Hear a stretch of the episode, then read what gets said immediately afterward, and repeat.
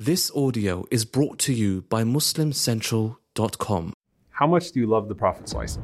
Do you actually love him more than yourself, more than your family, more than your wealth? This was a question that you would have to ask yourself many, many times if you lived with the Prophet, right? If you are going out in Badr and you are greatly outnumbered, you have to ask yourself whether you love the Prophet more than your family, more than your wealth, more than yourself. If you are going out in Uhud, you have to ask yourself that question. If you're struggling in Khandaq and you're about to be massacred, do you love him more than your family, more than your wealth, more than yourself? And that's what the hadith says. Min malihi wa waladihi wa walidihi wa nasi ajma'in. Wa min nafsihi. That you love him more than your wealth, more than your child, more than your parent, more than yourself. When you look at the Ansar, they had proved this time and time again that they loved the Prophet ﷺ more than they loved themselves. And so you have to wonder what is going through their minds after the conquest of Mecca when their entire lives have revolved around the Prophet ﷺ over the last decade.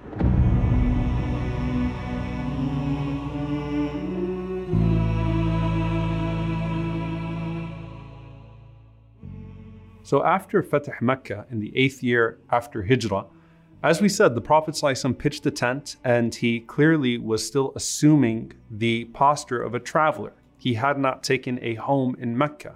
And the Ansar were afraid to ask the Prophet ﷺ what he was going to do. And there was really a lot of uncertainty surrounding that event at that point. I mean, there is a lot that just happened with Fatih Mecca. Now, the Meccans, as they are dealing with this new reality, the tribes that the Meccans already had enmity with in Thaqif and Hawazin, and it wasn't just the Muslims, by the way, they had enmity with, but there's a historic rivalry with some of these Bedouin tribes and with the people of Mecca.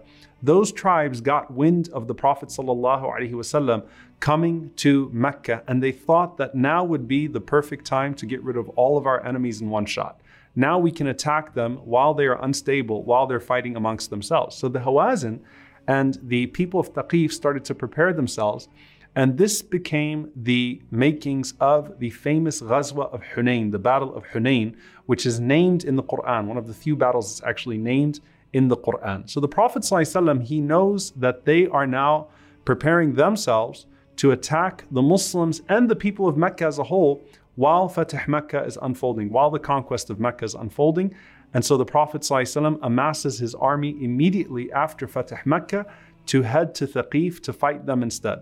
How many people did the Prophet ﷺ come to Mecca with? 10,000. How many is he going out with now? 12,000. Because he now has the new converts of Quraysh in his ranks, sallallahu And you can imagine that this is a very risky move for the Prophet ﷺ to include them because if they are insincere, then they might betray him and use this as an opportunity. But the Prophet sees the bigger picture. He sees this as an opportunity to immediately unite those Muslims that have been Muslim for a long time and those who had just become Muslim against a common enemy that was after them. And when the Prophet puts his trust in these new converts, they will not disappoint him. So they head out to the areas where these Bedouin tribes are planning to attack them. And the Muslims are looking around and they've been through so much already. And this is the first time that they outnumber their enemy. So they're looking around, they're saying, well, we're not going to lose this time because we have more army men than they have, right? We have more soldiers than they have. So surely this is going to be a piece of cake. And that's why Allah subhanahu wa ta'ala first describes Hunayn, وَيَوْمَ حُنَيْنٍ إِذْ أَعْجَبَتْكُمْ كَثْرَتُكُمْ When you were deceived by your large numbers. You thought that, hey, we have a lot of people, and so this is going to be an easy battle for us. And at the end of the day, Allah subhanahu wa ta'ala says, it's just the pleasure of Allah subhanahu wa ta'ala. So it's not about your numbers. It's about whether Allah is pleased with you or not. It's whether you are following the order of Allah and the Messenger sallallahu alaihi wasallam and His blessing being with you. So don't be deceived by your numbers. They were deceived by their numbers though. They went out to these rough areas and what they saw was that these Bedouin tribes had prepared all sorts of surprises and ambushes for them. And they had to go through these narrow valleys in Hunain with their large armies. So when the arrows descended upon them and all the traps came out and all of these attacks happened, all of these skirmishes happened, and they were taken by surprise, most of those men actually fled the Prophet ﷺ. So he was left with, once again, just a handful of followers. And in fact, such a small amount of people that were with him in the center of the battle at that point, sallallahu alaihi wasallam. Some of them, not surprising. You had Ali radiallahu ta'ala anhu. You had Al-Abbas radiallahu ta'ala anhu and his oldest son Al-Fadl radiallahu ta'ala anhu. You had Abu Bakr and Umar radiallahu ta'ala anhuma. You had Usama ibn Zayd radiallahu anhu and Ayman ibn Ubayd radiallahu ta'ala anhu who would become a martyr in that battle. But you also had, guess who? Abu Sufyan, who did not flee radiallahu ta'ala anhu as a sincere Muslim at that point. They stayed with the Prophet and they fought and the Muslims won, but this was a lesson for them to not take victory for granted. And just as they were not, you know, despondent because of their lower numbers, which they usually had when fighting a greater enemy, they should not be deceived by their higher numbers or power. Instead, keep themselves connected to Allah subhanahu wa ta'ala. So they won the battle. And of course, now you have this new army that was assembled, you know, seemingly overnight of people that used to fight each other, of the 10,000 that came from Medina and the 2,000 new converts in Mecca. What does the Prophet ﷺ do? This was the largest share of spoils of any battle the Prophet ﷺ ever had. Why? Because these were tribes that were in the mountains, they had many animals. So the Prophet ﷺ suddenly had at his disposal over a thousand sheep, hundreds of camels, hundreds of all sorts of livestock. He has all sorts of spoils of war, sallallahu alaihi wasallam, from this unexpected battle of Hunain. What does the Prophet ﷺ do? He gives these large shares to the converts of Mecca, large shares of the spoils of war to the converts of Mecca. And even they were stunned by the generosity the Prophet ﷺ was showing to them. I mean, they were grateful first that he just didn't kill them in Fatih Mecca. Now the Prophet ﷺ is giving them hundreds of camels and animals to satisfy them as spoils of this first battle they fought as Muslims. So, what's happening now? The Ansar are watching this unfold. And the Prophet ﷺ does not give anything to the Ansar. And they're starting to feel left out. Not only that, but these whispers are starting to take place. Wait a minute. Is the Prophet ﷺ now going back to the people of Mecca? Is he attached to them again? Has he forgotten everything that we did for him? You know, when there was war, we were always there, but now there are no spoils for us what's happening here? And so even some of the, the young people from the Ansar, they said, may Allah forgive the Prophet ﷺ. He gives them and he leaves us out, even though our swords were always covered with blood for his sake. So Sa'ad ibn Ubadah radiallahu anhu is from the Ansar. He comes to the Prophet ﷺ and he tells the Prophet ﷺ what's happening, what the Ansar are saying, because now these murmurs are starting to grow amongst the Ansar. And the Prophet ﷺ says to him, And what about you, O Sa'ad? What do you say, O Sa'ad? Sa'ad radiallahu anhu says, Ya Rasulullah, I'm just a man of my qawm. I'm a man of my people. Meaning what? I have the same doubts inside of me now. I have to be honest with you that all of us are starting to get these doubts about what these actions really translate into with you spending on the people of Mecca this way. So the Prophet ﷺ tells Sa'ad, he says, I want you to gather all of the Ansar in one place, in one tent.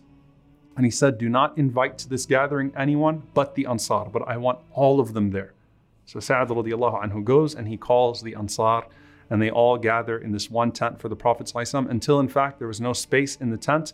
So people surrounded the tent, the Ansar surrounded the tent to listen in to this conversation that was going to take place between the Prophet ﷺ and the Ansar. And there's a lot of anxiety. So the Prophet ﷺ says, Ya ma'ashar al-Ansar. ما قالة بلغتني عنكم. He says, Oh, people of the Ansar, what is this statement or what are these words that have reached me about you? And they're silent. They're, they're shy with the Prophet. ﷺ. The Prophet ﷺ says, Alam atikum dullala fahadakum Allahu bi. Didn't I come to you as dullala? You were people who were astray, and Allah guided you through me.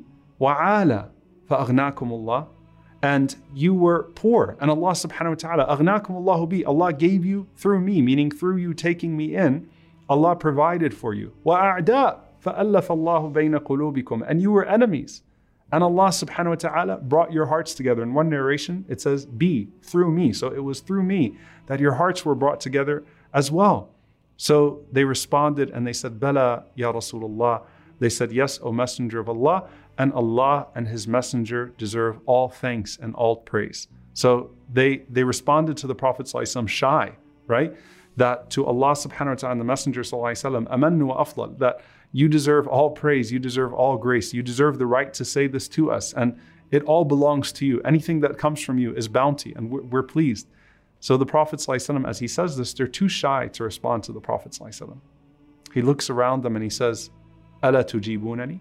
Aren't you going to answer me, O Ansar? They said, What do you mean? وَبِمَاذَا نُجِيبُكَ What will we answer you with, O Rasulullah sallallahu alayhi wasallam? And to Allah and the Messenger belong the praise, belong the, the, the, uh, the rightful thanks and the bounty. Ya Rasulullah, what are we going to answer you? And the Prophet ﷺ said, أَمَا وَاللَّهِ لَوْ شِئْتُمْ لَقُلْتُمْ فَلَا صَدَقْتُمْ وَصُدِّقْتُمْ He said to them, if you wanted to, O Ansar, you would say and you would be telling the truth and I would acknowledge that you are telling the truth أتيتنا مكذبا فصدقناك You came to us, O Messenger of Allah, belied, and we considered you to be truthful. ومخذولا فنصرناك And you were abandoned, and we supported you, O Messenger of Allah. وطريدا فأويناك And you were kicked out, and we supported you. We took you in.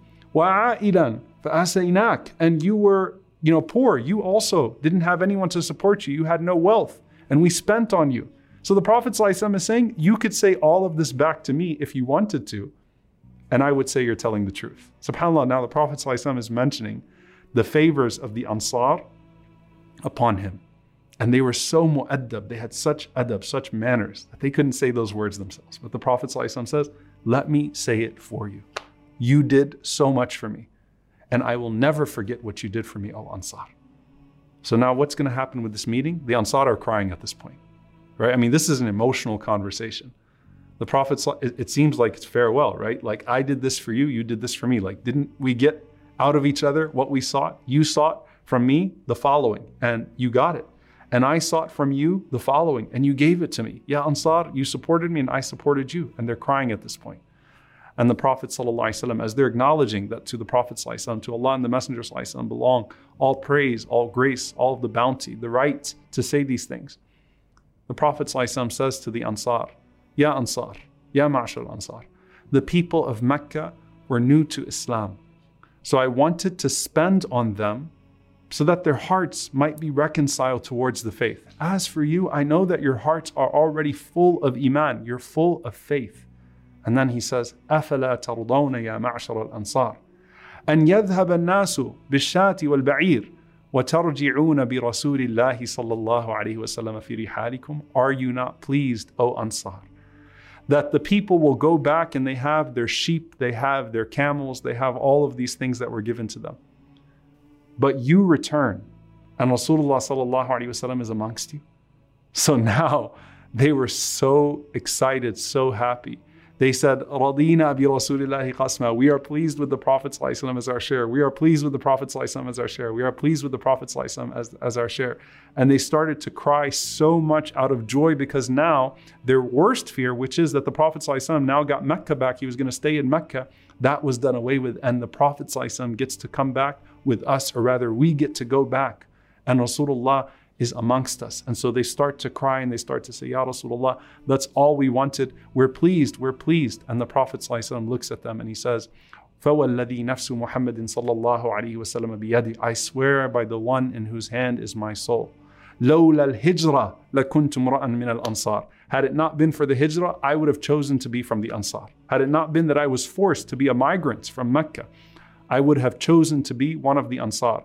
وَلَوْ سَلَكَ النَّاسُ شِعْبًا And if the people all went one way, وَسَلَكَتِ الْأَنصَارُ شِعْبًا And the Ansar went another way, لَسَلَكْتُ شِعْبَ الْأَنصَار I would have gone where the Ansar went. So if everyone went in one direction and the Ansar went in another direction, I would choose to go with the Ansar. And the Prophet ﷺ raises his hands and he says, Allahumma arham al-Ansar.